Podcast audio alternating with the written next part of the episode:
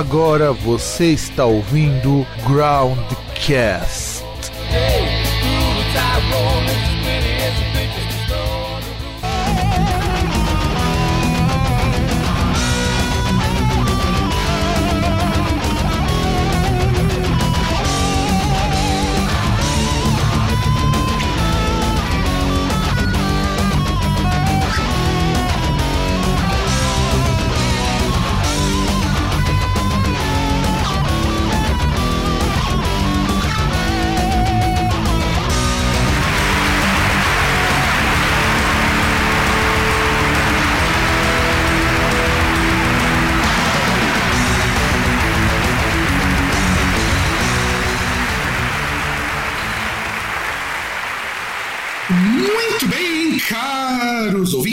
Ouvintes, caras ouvintes do nosso programa Broadcast 2022. Quem é que morreu ainda? Ou pelo menos espero que não, quando vocês ouvirem esse programa. Estamos com o primeiro, o Groundcast de entrevista do ano 2022. Depois de passar, assim, dois- um 2021 um perrengue danado. E temos um retorno, meio retorno, um quarto de retorno, né? Com o Ricardo Linassi aqui. Fala aí, Ricardo. Apresenta pro povo Boa que, noite. que você é. Ô, E boa aí, noite. tudo bem? Ricardo Linassi na área. Muito obrigado pelo convite, Fábio, Groundcast. Vamos bater um papo bacana aqui, falar um pouco da, da carreira, música, realizações, etc e tal. É, inclusive, a gente tem que lembrar que o Ricardo já apareceu aqui com o Dinamarque. Que, aliás, inclusive, deixa eu aproveitar, não é nem exatamente o tópico, afinal de contas, o tópico é sobre você e não sobre o Dinamarque, isso vai aparecer em algum outro momento, mas, cara, você escutou o disco de vocês no streaming, como ele ficou? O novo? Qual streaming e qual. o Spotify, o último disco que vocês lançaram via Spotify. Eu escutei, cara, o áudio tá cagadaço, mano, no streaming. Tive que pedir pra me mandar um MP3 pra ouvir. Eu acho que eu acho que já foi corrigido isso, eu acho. A gente viu isso aí, mas de alguma forma estava sendo já a nossa produtora lá estava correndo atrás para corrigir. isso. É, eu vou ouvir de novo, porque eu tava ouvindo, primeiro que o disco novo também tava bom pra caralho. Eu falei, pô, vou fazer um review, começar a pensar um pouquinho aqui, agora tô um pouco mais de tempo. Eu falei, gente, não é possível que esse áudio tá tão bosta assim. É, Realmente deu, deu. Aí teve um aluno meu que ouviu pelo Deezer e falou que estava de boa. é, é o problema de compressão, né, cara? É, eu acho foda, porque eu acho que você vai entender até melhor do que eu. Como é difícil você equalizar disco pra ele caber no CD, pra ele caber no arquivo digital e pra ele caber no streaming. É, na verdade, você tem que fazer três versões, né? Ter- Teria que ter três áudios diferentes, um para cada coisa. É, um amigo meu me explicou isso uma vez, que ele é produtor musical também, produtor, que testa de umas bandas de prog, e ele tava me falando que, assim, é desafiador isso, porque, pô, eu fui ouvir, primeiro que o CD recente de vocês que vocês lançaram no fim do ano passado, que até veio, lá pra mim lá nas descobertas da... Descoberta não, é no, no radar de novidades no Spotify. Aí falei, pô, legal, Sim. cara. E assim, eu peguei o disco inteiro, ouvi, eu já aviso, tá bom, assim, nível, cara, que vocês conseguiram se superar de uma, de uma forma que eu não esperava. De verdade. Bom. Não, é sério, cara, é sério. Eu falei, gente, isso daqui, se eu, se eu coloco pra alguém e falo que não é brasileiro, o cara compra, porque. E sem contar assim, tá muito diferente. Tá muito diferente, o que pra mim é muito positivo. Sim. Muito, muito positivo. Musicalmente e de produção, né? As duas coisas. Sim, não, musicalmente, não, cara, não tem nem, nem o que comentar. É, tá tudo assim animal. E graças ao, ao bom Deus metal, cara, não tem cara de metal espadinha. Eu quero ver medo, que de repente se começar a ser ah, duplo, duplo, mu- muito solinho. Eu falei, puta, o que, eu vou fazer? Aí eu escutei e falei, cara, primeiro que isso aqui nem do cara de heavy metal comum. O que, Aham. o que, que pra mim eu já achei fantástico vocês conseguirem apostar na sonoridade que não fosse heavy metal comum. Cara, mas aí que tá, a gente não procura exatamente isso. A gente vai fazendo o que tá afim. E aí acaba que algumas pessoas rotulam de uma forma, outros de outra, porque sempre tenta encaixar em alguma coisa, né? Aí uns falam que é prog, outros falam que é tradicional, outros falam que é hard, enfim, tem de tudo. E como o nosso som tem de tudo, desde o primeiro CD, o primeiro é um pouco mais power e tal, mas ainda assim tem uma, uma leva, uma gama de coisas ali. Então a pessoa fica meio assim, tipo, o que, que é? Que estilo é? E não tem muito. Eu falo que é metal, ponto. É, mas é, mas é um disco de metal. E, e é legal porque, falei assim, porque muita.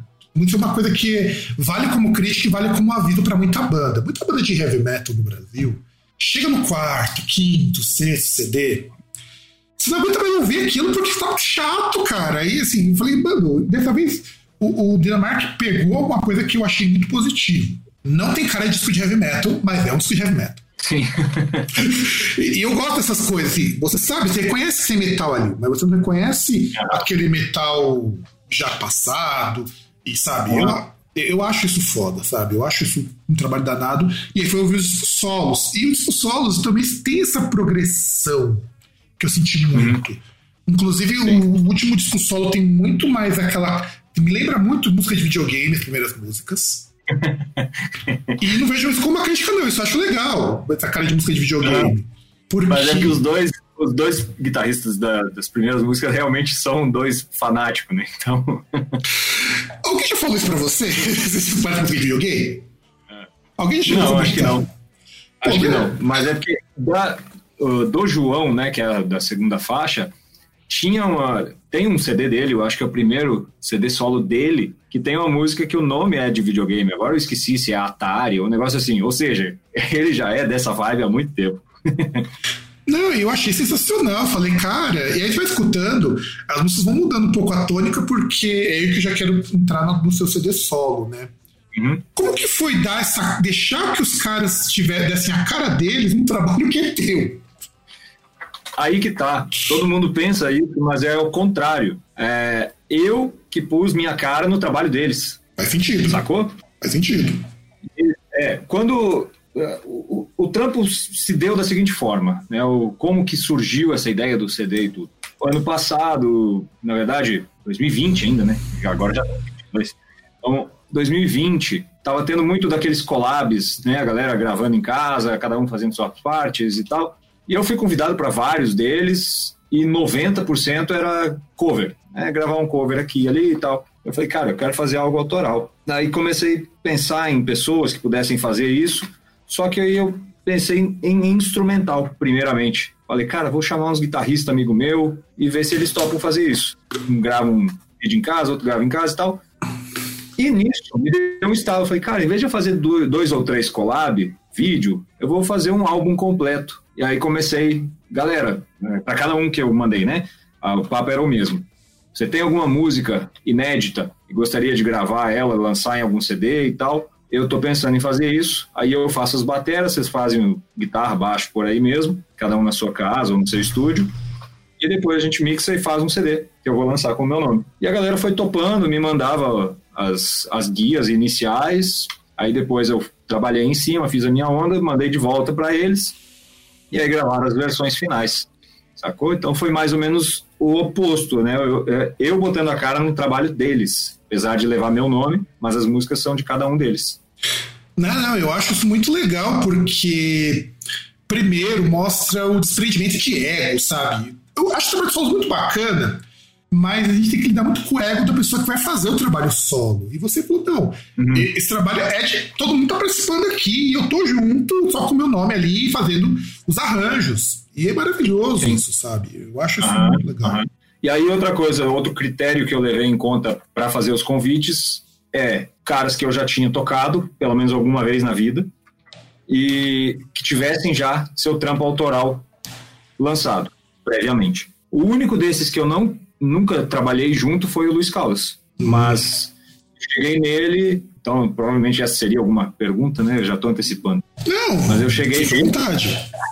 Fica à vontade. Através filho dele, porque anos atrás eu morava numa república aqui em BH e o filho dele veio estudar cinema aqui em BH e morou nessa república. Então a gente dividiu moradia por quatro anos e nesses quatro anos eu conheci o Luiz Caldas e a gente trocou ideias sobre música, essas coisas. E aí eu resolvi. Falei, ah, vai ser bacana ter um, um nome diferente e um nome de peso, né, ao mesmo tempo. Tô pro disco. Não, não, só nome de peso, cara. Luiz Caldas é você, você tá postando. Você não tá postando baixo com o Luiz Caldas, não, cara. É e, eu acho legal porque o cara é versátil. Conhece, né? É que ninguém conhece o lado dele de guitarrista, né? É, todo mundo só conhece pelo axé e tal, mas desde 2013 ele lança um álbum por mês, né? E é de tudo. Tem de chorinho, a baião, a axé, rock, enfim. E tanto que quando eu convidei ele, ele até falou, é, eu ainda não estava em contato direto, né? O a filho dele fazia a ponte. Ah, o pai disse para você escolher uma música do disco dele lá e tal. Putz, né, cara? Mas ao mesmo tempo eu não queria me privar de ter o Luiz. Eu falei, então vou escolher tal. Eu escolhi uma música lá. E falei, me manda as tracks abertas, que aí eu tiro a bateria e faço a minha. Porém, como já fazia acho que uns três anos dessa música em questão, ele já não tinha mais os arquivos originais. Ele teria que regravar tudo de novo, então não valia a pena. Aí ele falou, então faz o seguinte, eu vou fazer uma só para você. Aí ele fez essa música, o Virtual não tinha nome, eu que dei o nome. Cada um é. Não, olha como são as coisas. Né? O cara pega, assim, eu acho o Scaldas, eu tenho um respeito muito grande por ele. Não só por conta do axé, o cara criou um estilo, né, meu? É, tem até ele, ele, ele, tem documentário sobre o cara lá, o documentário sobre o axé, os primeiros 20 minutos sobre o Luiz Caldas, porra. É, é, não é pouca coisa. Né? Não é, e eu acho ele um cara muito versátil, porque ele toca é. tudo. E ele até. Extremamente profissional, cara. Nossa, que cara foda, bom de lidar. Não, imagina, ele parece ser muito gente boa, sabe? Ele tem muito cara de ser um cara muito gente boa. Zen. Porque quando eu vi no documentário, o que eu. E também tudo que eu já vi em entrevistas e tal, ele sempre começou com músico de apoio, músico contratado, músico, de, músico que participava porque a chamava e pagava. E. Só que ele sempre teve aquela coisa de, ah, eu vou dar o meu toque para essas coisas. E, mano, é animal. Eu acho assim interessante você ter estudado com o filho do cara. Ó, olha como que as coincidências são maravilhosas, né? É, cara. Anos depois, quase 10 anos depois, a gente veio a fazer esse trabalho junto. Aliás, né, nessa época você estudava música, né? Só para só saber. Sim, sim. É, foi uma coincidência a gente ter ido morar junto, né? Mas ele estudava cinema e eu música. Eu achei, assim, procurando no YouTube, o um vídeo de você das suas aulas lá, não lembro agora qual é a plataforma.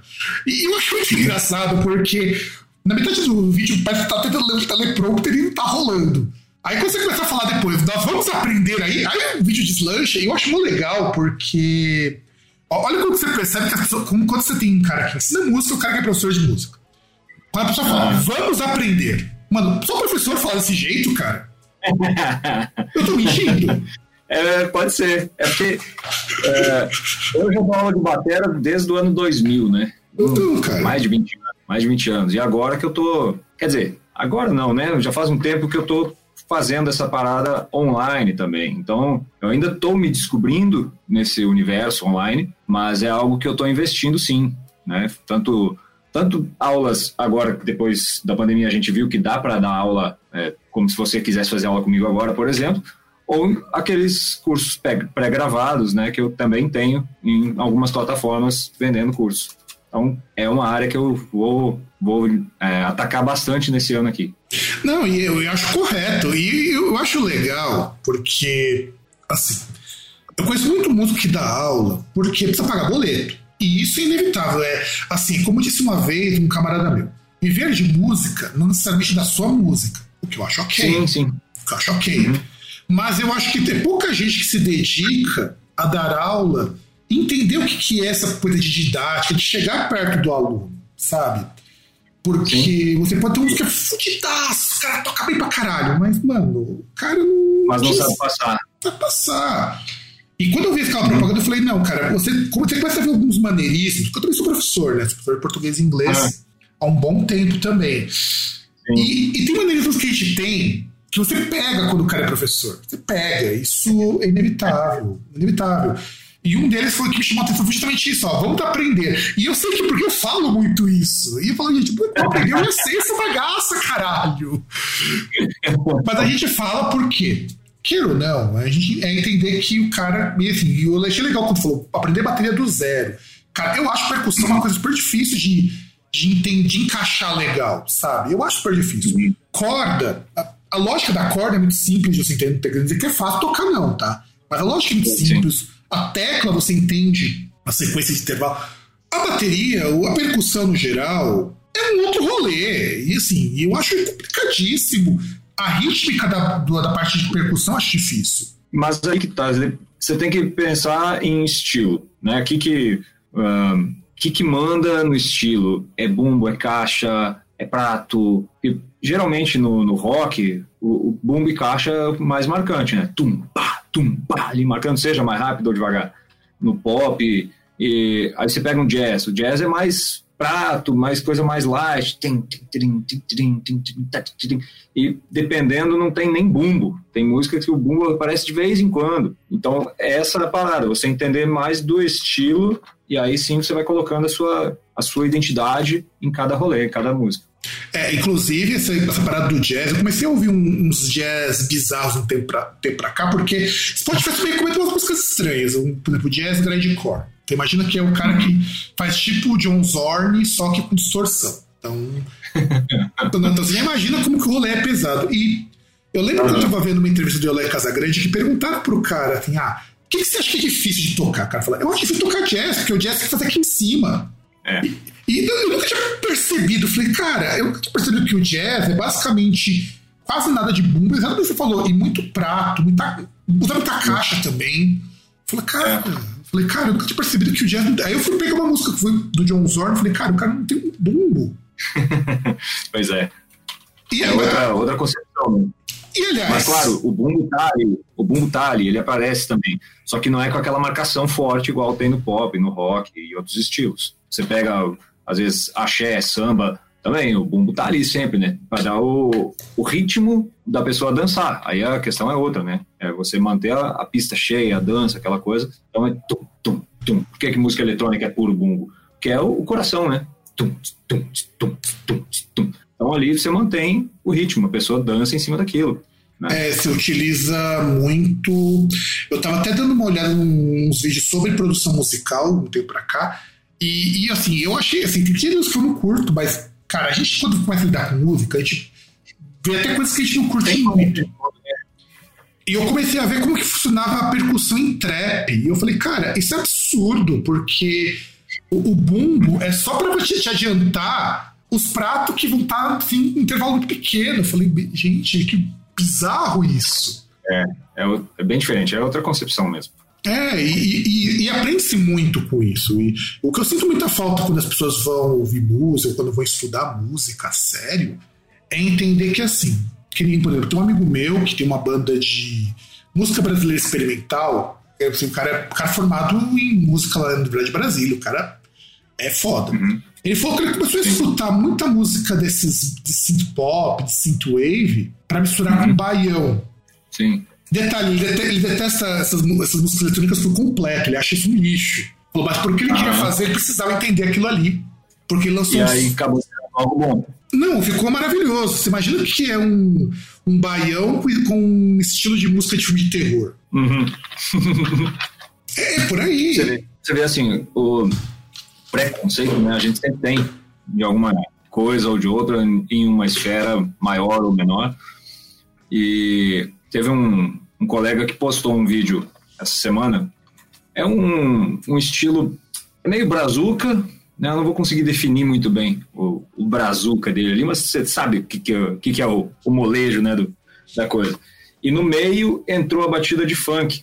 Olha. Mas, pois é, apesar de eu não, não curtir o estilo, ficou muito interessante. Que foi, é, foi algo pontual e, e, enriqueceu a música dele. Então vamos supor, a batida tava lá. Tum, pá, tum, pá, tum, aí depois mudou. Tum, tum, pá, tum, tum, pá, tum, pá, pum, pá, tum, pum, pá, pum, pum, pá, tum, tum, e voltou.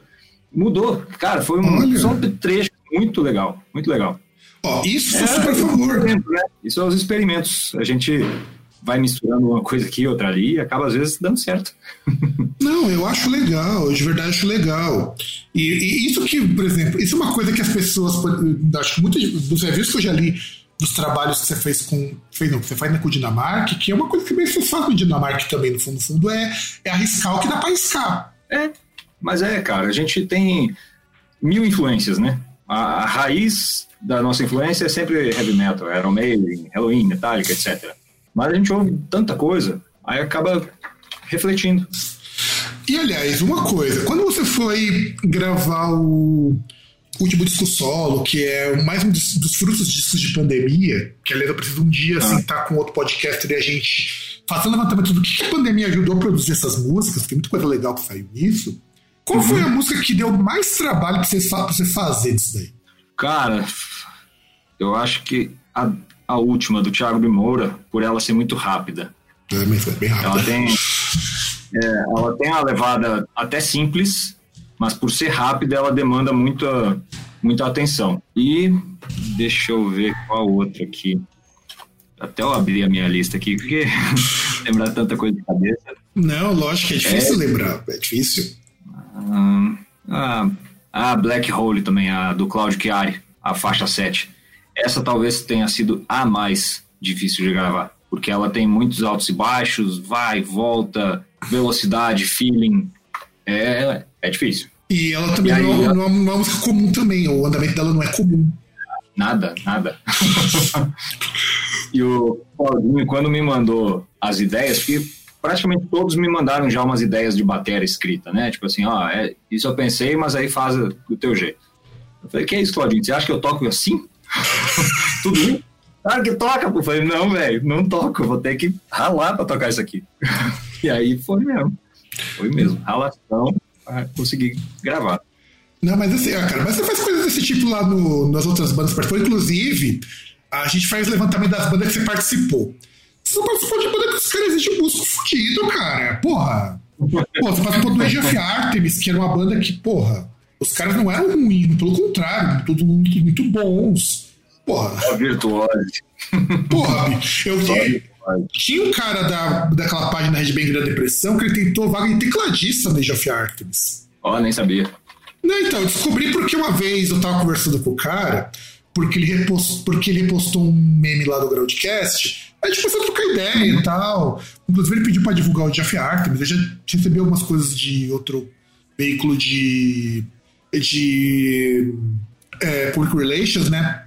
E aí eu falei, bom, legal. E eu, eu, sempre achei a banda, assim, o Age of Artemis, uma daquelas bandas assim. Eu nem tive que tocar naquela época, os caras que fizeram mineiro, né? É. Uhum. O pior é que eu falei, puxa, eu... Aí depois eu falei, tipo, você participou do Brave, né? Bom, beleza. O Brave, ano retrasado antes da pandemia, os caras tinham organizado. Ó, ó, que coisa é, é, é, é de, de, de uma precisão assim. assim estranha. Duas semanas antes de estourar a pandemia, o Brave veio para São Paulo organizar um meet and greet lá para o pessoal de imprensa. Tal. Foi o primeiro que eu consegui, o primeiro e único que eu consegui ir. E, inclusive, ah. tinha rolado até um convite para eu trabalhar no barzinho de lá. Tudo bem. Oh. e, cara, aí eu falei, gente, eu, tô, eu, não acredito que é tão minúsculo o negócio. Eu tava frente frente com os caras do Brave aqui, os caras tocou com, no começo do Brave também, que é outra banda bacana aí de Minas, e falei, cara.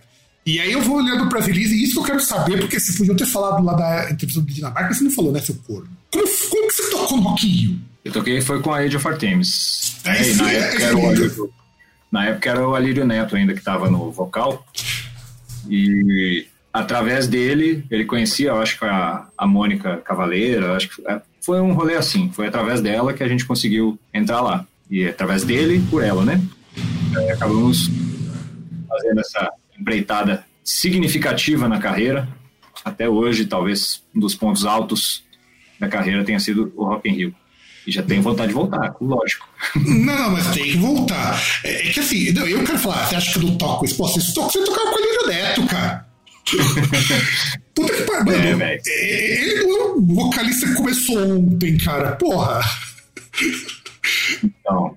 Porra, mano. E aí, falando. E outro ponto alto também foi ter tocado com o Marcelo Barbosa, né? Eu fiz um show com ele no Sesc, lá em São Paulo. E aí lá que eu conheci o Diogo Mafra e também surgiu o convite por causa disso. e aí você fala, ah, mas você acha que eu levo tudo? Bicho, vocês estão tendo com muito cara bom. E, e, eu acho que assim, é difícil, em tão pouco tempo, você parar pra pensar, tocar com tanta gente foda. É, é, você, nenhum, nenhum cara chama, nenhum cara bom chama músico merda. Exatamente, velho. A resposta é grande. Então você tem que estar tá bem, bem afiado. Não, isso com certeza, isso com certeza. E eu acho legal ver essas coisas porque a gente está num cenário que dá, tão, dá um foda-se tão grande para a cultura, e, e, nos últimos anos tem dado um foda-se cada vez maior. Aí você vê música independente que os caras, agora ainda mais com essa coisa de dessa pandemia que vai e volta porque ninguém toma os cuidados adequados, né? Não é, não é culpa de um ou outro. Agora não dá mais pra culpar uma pessoa só, agora dá pra colocar culpa em um monte de gente. É, lógico. E a gente vê, pô, como que pra você tem sido essa coisa de pandemia que vai e volta? Inclusive, o cara vai fazer show hoje, no dia dessa entrevista. Como tem sido assim, essa volta do e não volta ao mesmo tempo? Bom, eu vou, na verdade, eu vou começar lá do início da pandemia, porque foi um choque muito grande. Eu aqui em BH eu toco na noite, assim, né, com banda, uma banda chama Cash, toca de tudo um pouco, de pop a rock, pub, bar, festas, etc, né? E a gente tinha três, quatro datas por semana. E aí, do uhum. nada, do nada, nada, né? Então eu ficamos a ver navios de uma hora para outra. Isso foi bem impactante, economicamente, óbvio, e no primeiro mês de psicológico, né? Porque aí, putz, vou fazer o quê? Eu tava todo fim de semana fora de casa, e aí passei a ficar em casa. E fazendo o quê? Né? Eu não tinha meu estúdio ainda. É, então, foi, foi uma loucura. Foi uma loucura. E aí, final de 2020, começaram a abrir as coisas aqui em BH. Fizemos alguns shows, fechou de novo. E aí, fevereiro fizemos alguns shows, fechou de novo. E aí foi, acho que só em julho ou agosto que a gente começou a ter uma, uma rotina de novo de shows. E, e aí agora tá praticamente normal, né? Mas a, apesar de, a pandemia para mim foi positiva. Óbvio, tirando as perdas de amigos, familiares, etc., né, que foi a pior coisa. Mas, tirando isso, foi muito produtivo. Eu consegui montar meu estúdio, eu gravei o meu curso online, e daqui uns dias vai estar numa plataforma nova. É, eu gravei seis ou sete discos nesse tempo todo com diferentes artistas. Teve o meu, né, o meu solo, teve o da Dinamarca, teve o novo da Medjai, teve o acústico da Age of Artemis, teve um outro que nem saiu ainda, que chama... Uh, é, é tanto trabalho que o cara não consegue nem lembrar. Olha o que a coisa é. Eu vi que tem o The Mist é, também, é, tem? Isso, The Mist, eu gravei um EP, né? Foi lançado esses dias, essa semana eu acho que foi lançado. E cadê o nome da outra? Ugly Truth. A gente fez dois singles por enquanto, tem mais coisa por vir. Se Walker, a gente lançou um EP com quatro músicas também. E eu não tô achando o nome da outra aqui. Cadê? Mano, é. é Assim, uma pergunta: você consegue, você, você consegue fazer as coisas normalmente ou tem que colocar na agenda o horário que você caga? Cara, não é. É a agenda é mais para show e, e, aulas, né? Meus horários de aula, sim, tá tudo na agenda. Agora o resto é por demanda. Vamos supor, você chega, me contrata para gravar o teu disco. Aí eu vou ver o que, que tem antes, né? Tipo, eu já tô trabalhando em alguma coisa, tem, tem como eu fazer agora ou você vai esperar? Então é mais ou menos assim semana, na última semana do ano, eu gravei para uma outra banda chamada Beowulf, que era do, do Giovanni Senna, da Age of Artemis, a antiga banda dele. Eles resolveram gravar em homenagem póstuma ao, ao vocalista que morreu de Covid e tal. Então são 11 faixas que eu gravei nessa última semana. Mais um disco que vai sair esse ano, certo? Deixa eu ver quem mais aqui. Vai ter uma outra banda chamada Dynamo, que eu também vou gravar daqui uns dias. E Tô passando aqui na, nas pastinhas procurando. Caralho, mano. É, assim, isso é pra vocês verem, gente, o que, que é um músico ocupadíssimo e workaholic. Porque tem tanta coisa que ele nem lembra. É, bicho, tem muita coisa mesmo. Seventh Station, lembrei. É uma banda que, na verdade, é mais uma junção. Somos eu, o Rafael Dinamarque e mais dois músicos daqui de BH, de outras bandas. A gente gravou já, só que ainda não terminou a, a mixagem e tudo. É um som meio Black Country Communion, assim, sabe? Um bom, rock. Bom. Um negócio assim. Ficou bem bom. interessante também. Então, pra vocês verem, gente, o que, que é o. É, é, músicos que trabalham assim, com trocentas coisas, participa. É, cara, realmente ainda dá aula, o que é também difícil pra cacete. Então, quer dizer, é realmente. Não. E olha só que, que bacana, né? O, outro dia teve aqui em, em BH o Fábio Leone com o Marcelo Barbosa, né? Fazendo aquele show acústico deles. E aí depois do show a gente foi trocar ideia, fomos para um bar e tudo, e eu tava conversando com o Fábio e contei dessas mil bandas, né? Que eu tô, que eu toco, que eu gravo, que eu faço, e ele falou, cara, melhor coisa que tu faz, não dá para depender de uma banda só. Infelizmente, a gente não tem mais o Iron Maiden, Metallica, né, que se dão ao luxo de ser só da banda e acabou, né? Embora agora tenha, tenha o Smith Kotzen também. Mas aí não é por causa de grana, né? Querem fazer. Mas ele falou, eu se eu dependesse só do Rhapsody naquela época, eu tava ferrado. Então ele cantava em outras bandas, ele já fez é, show com o Camelot, com o Gamma Ray, ele tá gravando agora uma antiga banda dele, também vão lançar disco por uma gravadora lá na Itália. Então, assim, é outro que não para. E ele me deu esse conselho, continua. É isso mesmo. Então e é ele, isso. E sabe? ele, tá, ele, ele tá falando português já, o Fablione? Aí ele fala, cara, é um sotaque estranho, às vezes troca umas palavras, né? Mas é, é de boa. Não, porque eu, eu, eu vi toda a entrevista, cara, ele se atrapalha com o português com o italiano de uma maneira que eu acho muito engraçado, cara. É divertido de escutar É, ele não, é falando. engraçado. e ele é engraçado, ele é um cara engraçado. Parece mesmo. Parece... Então é, é massa. Não, ele parece um cara muito gente boa também, viu? Eu, eu vejo ele nas entrevistas, mesmo na época do Rhapsody. A única coisa que eu vi que ele ficou sério, que ele ficou, que parecia que ele tava meio putão, foi quando deu uma briga lá com o Luca Turilli, que o cara vai pra um canto. E aí depois ele se É, isso aí. Ele, até, falou pra mim lá meio por alto, assim, nem, nem dei muita atenção, pra falar a verdade, que nem queria saber de treta nenhuma. Não, e não Mas, é nem nem horário. Você tá tomando ele- cerveja e você quer saber de treta, porra. É difícil. É, não tinha nada a ver. Não fui nem eu que puxei o assunto, foi ele que, que falou. Mas ele falou meio por alto e só disse que eles estavam em caminhos diferentes, né? E aí cada um resolveu seguir o seu caminho. Então, é isso. Mas falando ainda sobre trabalhar muito e tal, eu vivo disso, né? Eu vivo de dar aula, gravar e tocar. Então, eu não posso me dar o luxo de ficar sentado em casa esperando que alguém venha bater a porta. Eu estou sempre me divulgando, tentando procurar trabalhos. É, igual eu falei antes, você tem uma banda, essa banda que eu gravei esses dias é lá de Fortaleza, né? Então, assim, hoje não tem mais fronteira, saca? Eu, tô com o meu estúdio aqui, é, o cara me manda as tracks fala, ó, tem essas músicas aí, faz a batera. Pronto, eu gravo e mando pro cara. Né? Então, suave. Inclusive, já sabem, gente, vai ficar aqui no post de vocês, se quiserem entrar em contato com o Ricardo para qualquer coisa, se precisa para sua banda e tudo mais, dá um toque pra ele aí, porque o dinheiro Claro, sempre é bom. Claro, isso aí. E eu, eu gosto de, de tocar com artistas diferentes. Ah, acabei de lembrar de outro, um amigo meu. A gente fez faculdade junto. E ele tá fazendo um trampo meio Raul Seixas com secos e molhados, aquela mistura meio doida assim. Pô, pô, pode vir coisa boa, Mas né? eu- Então, e aí é o som dele, né? Não é, não é cover, é autoral dele. E eu gravei também o, o disco dele, que deve sair esse ano, qualquer momento. Ó, tá vendo? É, Aí, Logo que você vai abrir o Spotify, você vai digitar Ricardo Linassi, vai aparecer vai ter muita coisa. porque agora o Spotify permite que a gente coloque o nome todo que tá envolvido. E aí vai aparecer. Ah, que nem, por exemplo, eu digito Ricardo Linassi no Google. Não aparece as músicas do Spotify. Digita Spotify. Aparece uma caralho de coisa. Aham, aham.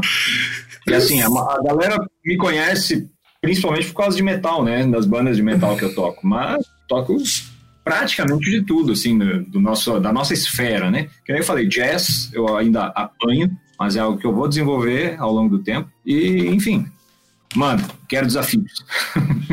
Não, não, é- né, eu acho que seria interessante tentar colocar alguma coisa de jazz, porque. Olha, não só de jazz, né? Eu acho que uma coisa que eu, eu acho muito legal, principalmente para quem é bateria, porque assim, guitarrista, se você balançar uma árvore cai 20, vocalista Aham. então nem se fala, baixista o pessoal às vezes ignora porque baixista nem existe. Agora, baterista dedicado assim a outras coisas. Ironicamente, boa parte dos músicos mais, vamos dizer assim, mais abertos para outras coisas que eu pego é justamente baterista. Porque bateria não tem. Porque assim, guitarra tudo bem, vai. O instrumento não tem estilo. Mas, cara, guitarra com distorção é coisa ligada a rock, na maior parte das vezes. Percussão Claro. não, cara. Bateria não. Bateria você pode. Inclusive, um amigo meu, ele. que é baterista também, ele mostrou. ele- quando ele tinha a banda junto com o meu irmão, ele, ele pegou um andamento de forró e foi tocar. Falou: Olha o que acontece se eu dobrar a velocidade disso aqui. Ficava uma bateria de power metal. Aham.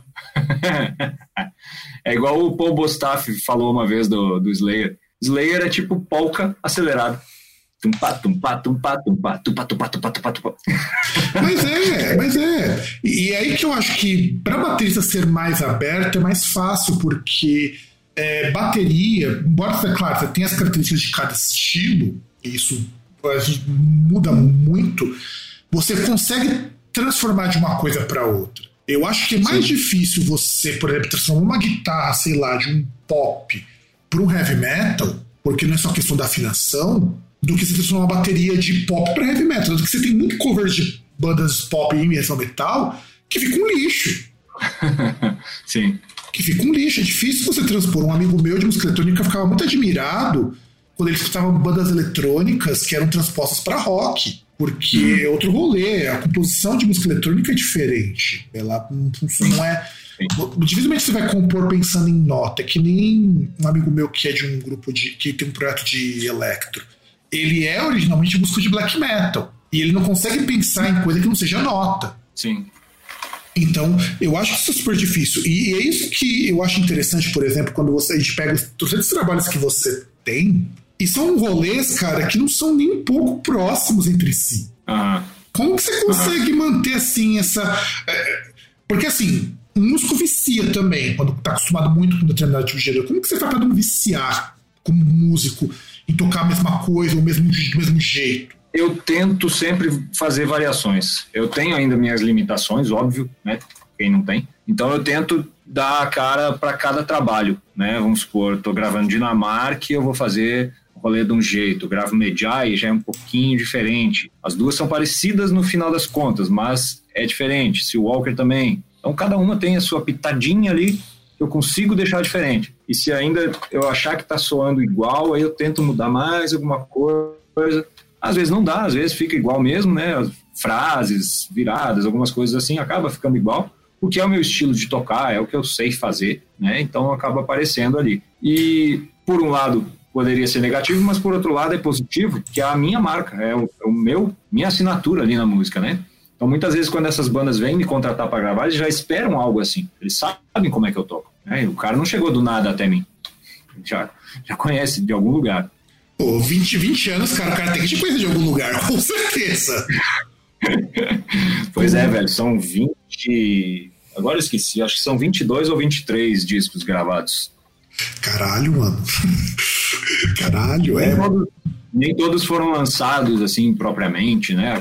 Acaba ficando mais no underground nosso mesmo, mas tem muito trabalho aí. E falando nisso, tem uma outra banda que eu gravei um tempo atrás e nunca lançou, e agora cara voltou à, à tona e falou: Ah, eu quero lançar aquele trabalho. É uma banda chamada Scarpus.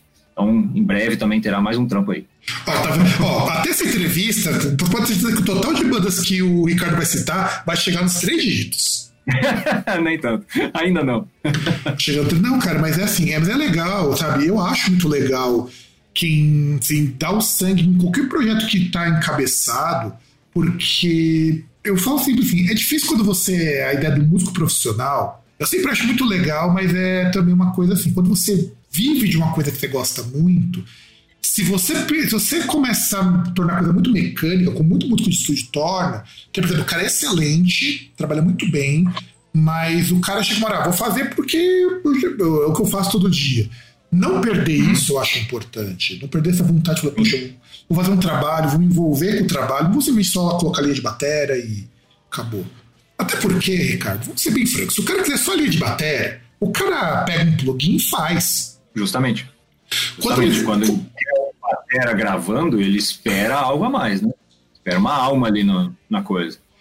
E mesmo quando é um batera que eventualmente não vai só tocar bateria, porque eu sei que você não toca só bateria também, muitas vezes, uhum. é diferente de você pegar, por exemplo, um plugin frio ali que o cara vai lá, tudo bem. Se o cara já for baterista, se o cara já manjado os Paranauê, você consegue dar uma cara e é, que é difícil você programar uma bateria também. Eu sei que eu realista, né? Sim, é dá pra fazer, mas dá um trabalho. Dá um trabalho no cacete, eu sei, eu já tentei fazer isso. É difícil. É. Porque é, é, muito estranho quando, quando você tá vendo ali os negócios na frente do computador, pelo menos pudesse ser uma fácil, você clicar ali e colocar. Cara, se você bater na mão, você sente o que você tá fazendo. Sim, sim. Com quando, certeza. Quando você faz música mais orgânica, você sente, nem que seja uma bosta, mas você sente o que você tá fazendo. Quando você Isso. programa, não. O programa você tem, tem, tem, que saber exatamente o que você quer. E, e é um nível de complexidade tão grande é que nem quando eu. Não sei se você vai lembrar do vídeo que tem lá o Paulo Bonfá, lá do, da Ex-Legião Urbana, ah, que tentou tocar num, no Garage Band. Errou. Claro que ele vai errar, cara. Não é a mesma coisa. Não é. não é mesmo. E aproveitando esse gancho aí que tu tá falando de escrever ou tocar, né? Eu também é, escrevo para outros instrumentos, né? Então eu, eu, tenho noção de guitarra, tenho noção de baixo, teclado, etc. E em 2018, o meu TCC da faculdade foi um concerto com músicas minhas, no qual eu era o maestro regendo uma pequena orquestra, com baixo, cello, viola, violino, flauta, clarineta e piano. Caralho. E é, e aí eu tenho isso tudo em MIDI, tudo escrito. E eu já tentei, havia tentado, né, diversos plugins, muita coisa de orquestra, orquestração e tal, para soar mais real e tudo. E ok, né? Tipo aquele, ah, tá bom. Só que aí até eu não tive coragem de lançar isso. Eu esse ano, quer dizer, final do ano agora, né? Terminei as gravações. Aí eu peguei realmente o pessoal com seu instrumento, vieram aqui no meu estúdio, cada um, baixo, cello, etc. Gravamos. Cara, é outra onda. É outra onda. O cara com a vibração do instrumento ali na frente do microfone, aquele baixão gordo, assim. Putz, cara, é, é, é sensacional. Então, sempre que puder, é preferível ter o um instrumento acústico do que fazer MIDI ou mesmo eletrônico, né? Nossa, é outra onda. É, como eu falo, dá para fazer bem, dá, não é, não é impossível, mas, cara, eu acho que é, tem o triplo do trabalho para sair alguma coisa legal. É, é, o cara tem que ter muitos anos de experiência com escrita e plugin para saber o que, que vai funcionar, o que, que não vai funcionar. Eu fiquei quatro, cinco anos, escreve, reescreve, escreve, reescreve, e nunca cheguei a, a dizer tá bom, vou lançar. Né? Então agora tá tudo gravado, bonitinho. Então esse ano talvez eu lance mais um, um álbum aí só instrumental ou orquestral. É que nem o Hans Zimmer, que além de ter um puta de um estúdio gigantesco, o cara mexe com plugin. É, é. é porra, porra, mano. O, o, estúdio do cara é, é também no meu quarto que ele tem instrumento. Eu olho para aquele sintetizador e falo, caralho, mano. É aquele sintetizador ali não que eu ganho no ano dando aula. E o, cara, e o cara plugin. Porra. Então, e além, além de ele né, ser maestro, então ele sabe como é que cada instrumento se comporta e ele vai saber escrever isso de outra forma mais profissional, que a hora que chegar no plugin, o plugin vai entender e vai ler. Não. Essa é a grande diferença. Sim, não, isso eu acho fantástico e é difícil. Esse nível de complexidade é super difícil. Eu, assim, eu acho que é mais fácil você aprender a tocar o instrumento, sentir a música ali naquela hora, do que fazer o plugin se comportar do jeito que você espera que ele se comporte, porque o plugin tem limitação pra cacete. É. E a legenda, a legenda você falou de escrita, eu lembrei agora uma coisa, reolhando aqui ao release, que você também lançou um livro de poemas. Conta essa história. Ah, pois é. Foi, foi em 2014. Eu, eu escrevo letras também, né? Eu faço, desde sempre eu escrevi letra e música. E foram usadas em diversas bandas, na Dinamarca, na Seawalker, Medjai, Atadark, minto, Medjai não chegou a usar, mas, enfim. E aí, em um determinado momento, eu escrevi algo em português. Era um poeminha só, né, falando de desilusão, essas coisas, coisas da vida.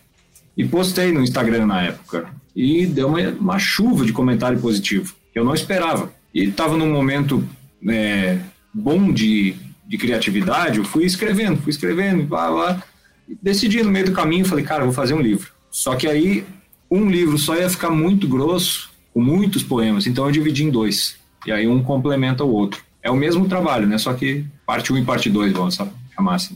Lançado em 2014 por uma editora lá de São Paulo, só que aí veio a pandemia, né? Não teve mais como segurar as pontas, então agora não temos mais o livro físico, tem só em PDF. A pessoa pode também entrar em contato direto comigo, faz um Pix, eu mando o PDF. É, eu acho legal assim, essa coisa de artistas multi-áreas, né? Porque eu tenho uma amiga do uma dos Estados Unidos, do Eagle Likeness, a dona Lynch do Likeness, que ela é. Ela compõe as músicas de ela e o marido dela, só que ela escreve prosa, inclusive eu, eu, ganhei um livrinho dela, que acho que só eu no Brasil devo ter esse livro. É, ano passado ela ganhou o prêmio de poesia de terror no, no, no Stoker Awards, lá nos Estados Unidos. E ela pinta quadros. E ela, tem, e, ela, e, e ela vive inteiramente de arte. Ela não faz outra coisa. Ou é quadro, ou é Olha. música, ou é sendo, ou sendo hold de banda, ela faz serviço de hold também, mó legal isso. e a mulher quarentona, assim, com pique. E a mulher quase morreu duas vezes, inclusive por umas doenças meio foda. Tá aí. Caramba. Eu, eu acho mó legal, por isso que eu falo que eu acho muito legal as pessoas em várias áreas, porque assim, você toca bateria, você faz música, mas você não é só música. Uhum. A gente tem que pensar isso as pessoas são muito plurais. Eu, eu sempre falo porque assim, quando você, quando de repente o músico fala, eu sou músico, mas eu gosto de engenharia. Tem muito isso, inclusive. Sim. Eu acho muito legal. Uhum. Inclusive, tem nessa de músicos com multiáreas, tem uma vez eu estava escutando um grupo de música industrial, o cara ele é engenheiro elétrico, elétrico mecânico, e ele é músico. Uhum. O cara construiu um instrumento que só ele toca. Ah, que viagem. É, assim, você imagina que o cara pega um bagulho que ele, ele assim, estuda com MIDI, estuda com amplificação e tudo mais. Mas, cara, é um instrumento que, para montar no palco, você tem que subir quase 100 quilos de equipamento. Sabe? E é cara... mais exclusivo. Isso sim é exclusivo. Sim, não, e é um instrumento que só ele tem porque ele fez para ele tocar as músicas dele. Uhum. E eu acho muito louco essas coisas, sabe? E, e por exemplo, por exemplo, ah, eu sou músico, mas eu faço, escrevo poemas. Eu acho muito bom, muito bom, uhum. porque muita gente acha que escrita não é arte, né? É uma forma, né? Pintura, escrita, música, teatro, dança, tudo são artes. E aliás, nesse e, e agora nesse pós-pandemia, dessa coisa do Omicron chegando, espero que acabe logo, quais são os seus hum. planos daqui para frente? Cara, como eu falei, né? Lá no início, eu quero dedicar bastante a essa área do ensino à distância. Então, vou fazer mais vídeos, vou continuar divulgando minhas aulas online, fazer mais cursos. Esse vai ser o meu principal objetivo nesse ano aqui. Fora isso, tenho minhas aulas presenciais ou online que eu já dou, vou continuar. E as bandas que estavam tudo parado nesse tempo todo, só produzindo, entre aspas só, né? Produzindo agora. Poder... cara, cara, só produzindo. Você tá falando como se o negócio fosse fácil, né, meu? É. Pois é, então a quarentena teve isso de bom, né? Porque quando as bandas não estavam na estrada, tiveram mais tempo para se dedicar a compor, gravar, etc. Que foi o que todo mundo fez. E aí, pós-pandêmico, a gente espera poder fazer shows. Então agora, botar a rodar as bandas, né? Com todas as bandas que você participa, cara, eu fico imaginando suas noites não serão mais as mesmas. Com certeza. Mas olha só, hoje eu toco numa banda, entre aspas, banda de baile, né? Que toca de tudo um pouco e em tudo que é lugar. Toca quinta, sexta, sábado, às vezes dois shows no sábado, dois shows na sexta, às vezes domingo também, enfim. Então, possivelmente com as bandas, as outras bandas, não tenha uma agenda tão cheia. Mas aí cada dia passa com uma diferente, mas isso é a mesma coisa, só que com outras bandas. Aliás, conta como que é essa experiência com banda de baile, porque eu até conversei com uma amiga minha que o pai dela, é falecido inclusive, é, era músico de banda de baile. E eu, eu, eu, eu sempre acho que banda de baile é uma coisa muito bacana, porque não é que você não vai tocar suas músicas, mas você tem que ter assim um desprendimento de gosto muito grande para atender uhum. um pessoal que nem tá na tua vibe, mas assim, e, e normalmente banda de baile os caras têm que tocar bem. Pior não é isso, não é só tocar coisa, tem que tocar bem. É. No caso, é, eu falei banda de baile, apesar de a gente não ser banda de baile, né? Que toca de tudo um pouco, porém, esse de tudo um pouco é dentro da esfera pop e rock. Né? A gente não faz sertanejo, axé, funk, essas coisas. Nem precisa, não né, é baile. Nem precisa. É. Tem, mais, tem muita gente fazendo isso daí para vocês precisarem fazer. pois é. Mas enfim, mesmo dentro do cenário pop rock, tem coisa que a gente não gosta. E toca porque sabe que vai agradar. Quero exemplos. Eu, eu, só, eu, só, trabalho com nomes. Eu quero exemplos de coisas que vocês tocam que vocês duvidam. Cara, deixa eu ver. Nossa, eu teria que ver no repertório aqui, velho. Porque ah. tem uma música que chama Do I Wanna Know. Eu não lembro quem canta. Eu, eu no início detestava essa música. Hoje, não é que eu goste, mas eu gosto de tocar ela. Porque é um momento que eu descanso no show. Ela é muito simples. Então eu posso tomar água, tomar uma cerveja enquanto eu toco. Só dá pra soltar pra ir no banheiro, mas de resto dá, né? Isso. Então, assim, eu aprendi a, a separar as coisas. Tipo, cara, isso aqui é para agradar os outros. Eu vou. O, o, que eu faço gostando mesmo é o meu autoral. Não, eu, eu achei legal essa frase, dizendo assim, música que eu gosto de tocar. Porque isso é muita coisa que eu escuto de muito músico antigo, muito músico velho já. O cara fala, uhum. tem músicas que eu nem gosto tanto como música, mas é legal de tocar. Um amigo meu fala uhum. muito isso também. Ah, eu vejo, por exemplo, é. o Crisium falou isso uma vez, falou isso uma vez numa entrevista, cara do Crisium. Eles não escutam metal na turnê, em turnê porque os caras tocam metal todo dia, né? o cara, tem que descansar o ouvido. Não, e também porque não dá. Eu, é eu fico imaginando que no meu caso. Você não vai escutar tua música o tempo todo. Sim. Porque, você já, porque já conhece. Fala, por exemplo, tu a música, eu vou tocar ela. Uhum, uhum. Não que eventualmente eu, assim, escute, né? Mas. E aí você pensa, poxa, mas tem essa música aqui, mas tem um arranjo aqui que é legal de para treinar alguma coisa. Ou é interessante uhum. porque eu preciso, sei lá, parte rítmica dela me chama atenção. Que nem quando você falou o negócio do funk. Funk não é um estilo que eu curto muito, mas eu acho a parte rítmica dele muito bacana quando bem feita. Sim, sim. Tem coisas interessantes. Dá para tirar coisa boa de qualquer estilo, de todo estilo. Assim como no rock tem música ruim, todo e tem música boa, então sempre vai ter em qualquer estilo isso, né? Mas a, questão de, de, tocar na noite, cara, há muitos anos eu faço isso, né? Então a gente acostuma costuma fazer isso. É, um, é o trabalho. Trabalho igual a pessoa vai. Não é todo dia que ela está disposta a levantar cedo para ir bater cartão, né? Mesma coisa, músico. É isso que as pessoas não entendem. Às vezes, oh, quem vê de fora, uau, o cara tá tocando, uh, que legal. Cara, nem sempre. Às vezes você tá lá, teve um perrengue louco durante o dia, sabe? Não dormiu bem de noite, igual foi meu caso na noite passada, tive insônia. Hoje eu vou estar me arrastando no palco, mas tô lá. É meu trabalho. Ah, eu tenho, olha, cara, somos dois faz uma semana que para dormir tá, tá difícil. para dormir tá difícil. É. Até fui no médico hoje para tentar resolver isso daí. Mas é isso, a gente. Porra, é complicado você ter. Como, por isso que eu falo que ser profissional em alguma coisa tem, tem desses problemas também. Chega uma hora que você faz porque tem que fazer. Não que você vai detestar o que você faz, mas o trabalho te dá outras obrigações.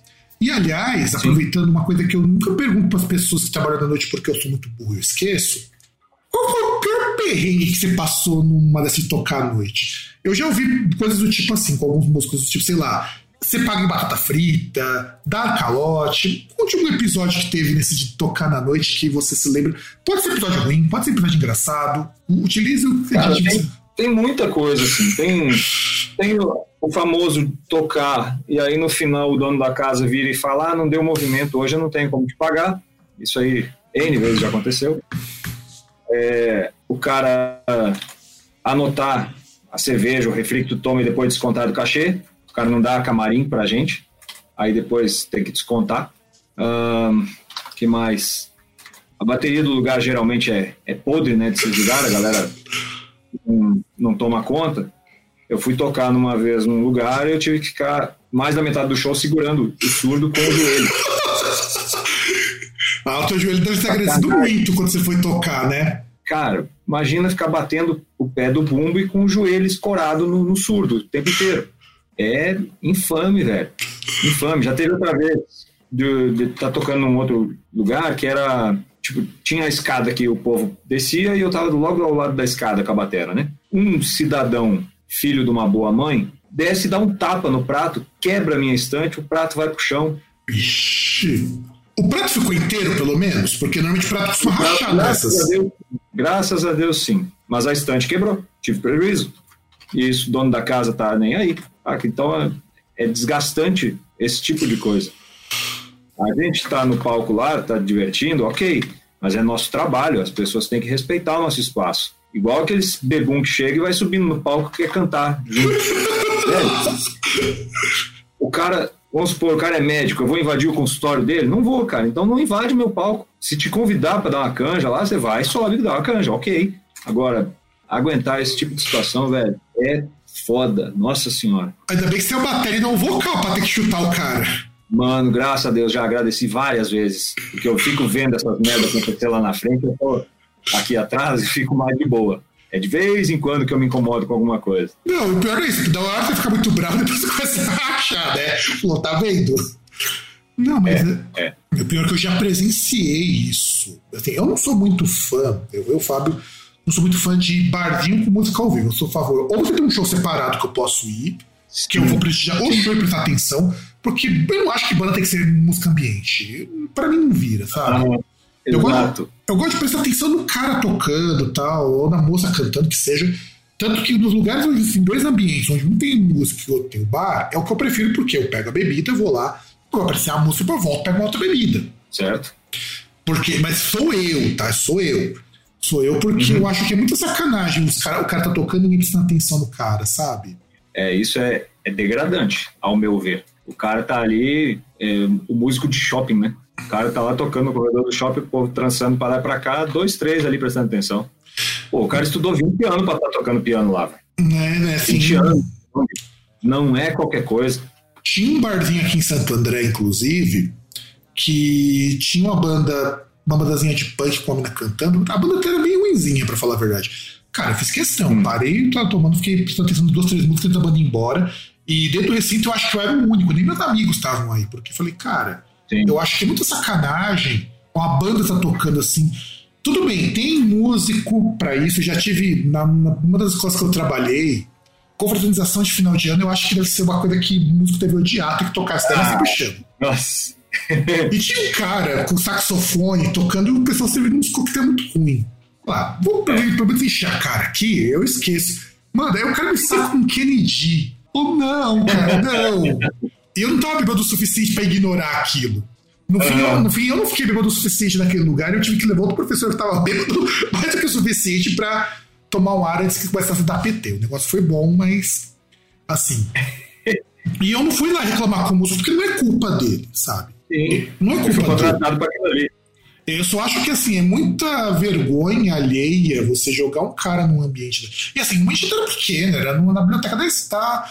Da esquerda, não era nem biblioteca na época ainda, biblioteca no ano seguinte. E aí você imagina. Assim, eu fiquei muito puto. Falei, mano, o cara me está com Kennedy. O cara, e, tipo, você imagina que o cara não tinha pau, o cara ficava no meio das pessoas ele tocando saxofone, acompanhado, Aham, de, um, acompanhado de um de uma caixa amplificada ali, mas não muito para vocês poderem conversar. Na hora que sacou o Kennedy, eu fui, peguei lá uma carpinha de saque com saque horroroso, mas era o que tinha pra tomar. Saí e fui, fui tomar fora, porque não, mas não é. Tem coisas assim que eu respeito muito o músico, mas tem coisas que se partir pra, agress- pra agressão é melhor ficar fora. E Kennedy não dá, cara, Kennedy não dá. E nem, nem, Provavelmente ele fez de sac- Provavelmente ele fez de sacanagem. Tipo, Não. quero ver se alguém tá prestando atenção. Cara, você imagina que o cara tocar com um sax tenor desafinado ainda por cima. É. Nossa, aí é foda. Tá desafinado o sax do cara. Eu percebi isso, eu me senti incomodado. Aquele dia também tá meio desafinado com essas outras músicas, então, de boa. E assim, eu quero agradecer muito, Ricardo. Sei que o cara vai ter que trabalhar ainda depois daqui, vai ser dureza. Eu agradeço por vir aqui de novo no Groundcast, agora solo, enquanto o pessoal da, lá da Dinamarca tava fazendo outras coisas. E eu achei muito legal conhecer, entrevistar músicos em separado é interessante, porque a conversa é diferente. Eu sempre falo isso Sim. Assim, eu gosto de entrevistar banda, banda, entrevistando banda, eu sempre gosto porque um músico como representante de banda nem sempre sai o que eu quero. Mas entrevistar músicos solos, a conversa é bem interessante porque a gente conversa sobretudo de coisas que eu sinto muita falta no fã. Ele entender Ah. que músico, ele não vai somente ouvir aquilo que ele toca. Ele vai ser, ele, ele- ele- músico é muito mais tolerante para muita coisa do que o fã, sabe? E a conversa de músico sempre é desse esquema, por exemplo. Como eu falo, eu detesto, eu acho funk muito chato, embora eu goste de algumas coisas de. É, é muito bizarro que eu descobri. Olha, olha que. Pelo que o cara só lançou um EP e parou. Imagina um cara que misturou funk com música noise. Nossa senhora.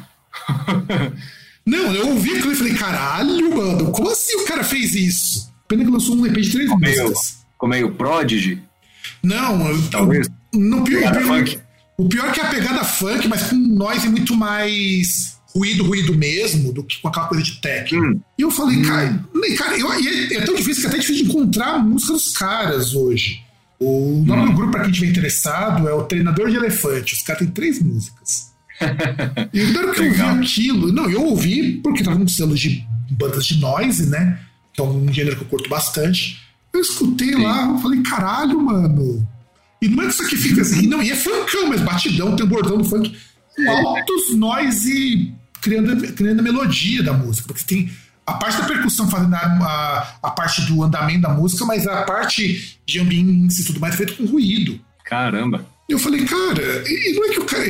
E, e, essas iniciativas eu acho muito legais. Você pega o The Falo lá com o Edu Capo, o cara. Sim, ah, era massa, né? o cara é foda. Você tem muitas dessas coisas. E o músico, músico mesmo, ele não tá se importando tanto hoje com a. Eu, tanto que, por exemplo, ó, veja que em nenhum desse programa nós criticamos músicos que achamos ruins. Gente falou que são coisas que a gente não gosta, mas a gente não liga se a pessoa é boa ou não. Porque. E isso que falta, eu acho que o fã médio. Eu espero que pelo menos para 2022 os fãs médios eles têm essa visão que nem você tem, Ricardo, de ah, eu posso pegar uma coisa legal de um estilo, sabe? Sim. Mas isso é coisa de quem é músico, coisa que estuda é, música. Quem é artista, né? Quem tá só ouvindo, às vezes não tem esse ouvido mais seletivo, digamos, que possa separar as coisas. É não gosta e não gosta e pronto. Né? É, não, e aí vai dizer que não gosta porque acha ruim, porque é uma merda, e não é. Cara, a gente gosta de tanta coisa que é merda. A gente até falou no outro programa lá dos Guilty Pleasures, cara, a gente gosta de tanta coisa que é merda, porra. Uhum. E eu acho que assim, musicalmente falando, a gente pega, pô, tem que coisa que hoje tá mais água, água com açúcar, mais manjadona que Iron Maiden. Pois é. E eu gostei pra caralho Mas... do último disco, cara. O último disco eu achei ponto caralho. E é mais do mesmo. Exato, exato. Mas é, é isso aí. E mais do mesmo, então. Vai, vai falar pro fã desse DC que é tudo igual. O pior, cara, é que eu gosto de ser pra caralho. E eu tenho eu, eu, eu, eu me admito. Que, mano, vocês escutam todas. É, mas eu também gosto. Eu falo que é uma zoeira interna, assim, sabe? Tipo, pô, vai falar que o fulano tá fazendo coisa igual. Vamos ver se DC, velho. 30, 40 anos fazendo a mesma coisa. Scorpion, que dos anos 90 pra frente só faz a mesma música. É. E, e, por aí vai. Não é todo mundo que vai. Ah, eu sou o cara superior porque eu escuto King Crimson. Não entendi ah, muito o que o cara faz, mas escuta King Crimson.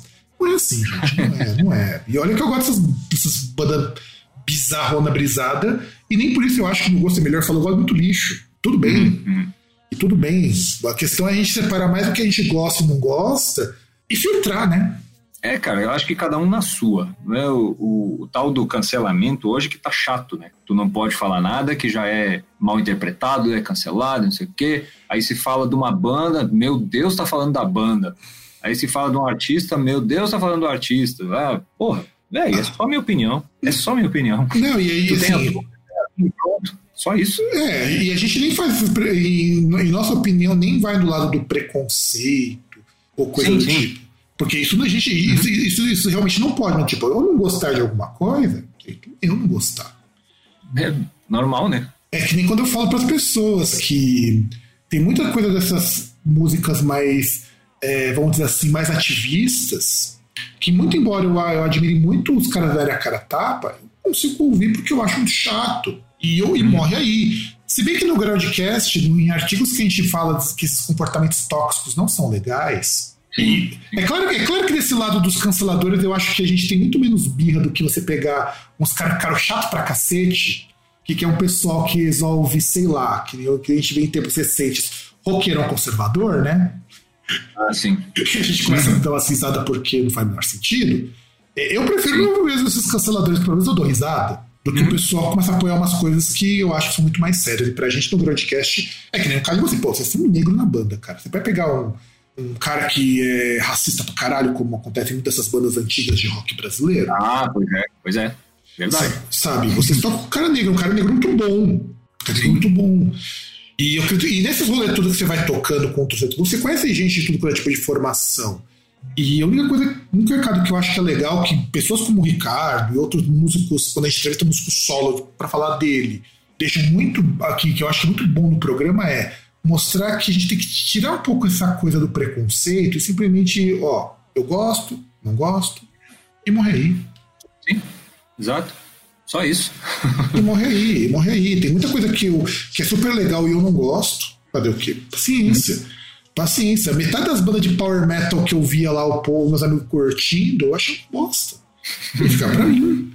É, e olha que eu sou um cara que vou, vou pegar os meus CDs, mais de, mais de 80% da minha coleção é de banda de power metal.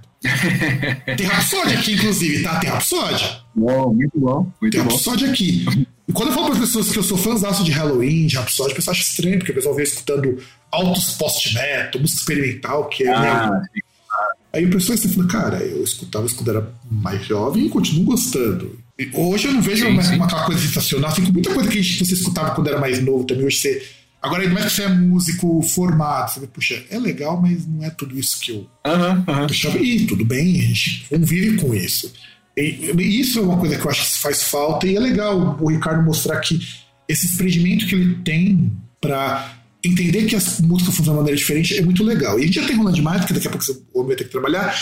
Deixa o recado pro povo aí nos nossos minutos finais do broadcast. Então, mais uma vez agradecer ao convite do Fábio, o Groundcast, pelo papo muito produtivo e dizer para quem tiver interesse em aprender bateria, conversar sobre bateria, né, ou música em geral, fica ligado nas minhas redes sociais, todas elas Instagram, Twitter, Facebook, YouTube, barra Ricardo Linassi, Ricardo com dois Cs, Linassi com dois Ss, então Ricardo Linassi, que em breve eu vou estar montando um, um grupo no Telegram só para falar sobre batera, falar sobre música. Então, quem tiver interesse em aprender mais e debater, fica ligado.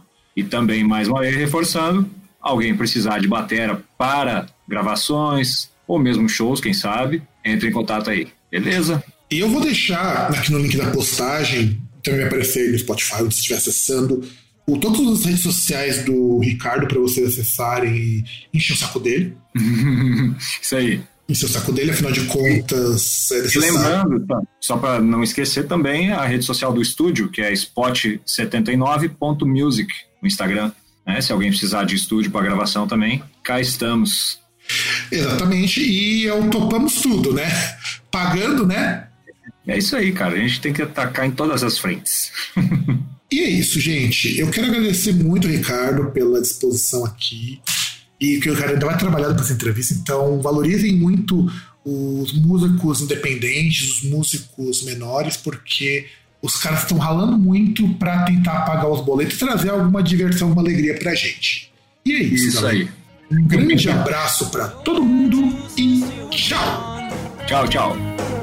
I try to break your silence and to ease the pain I can't control.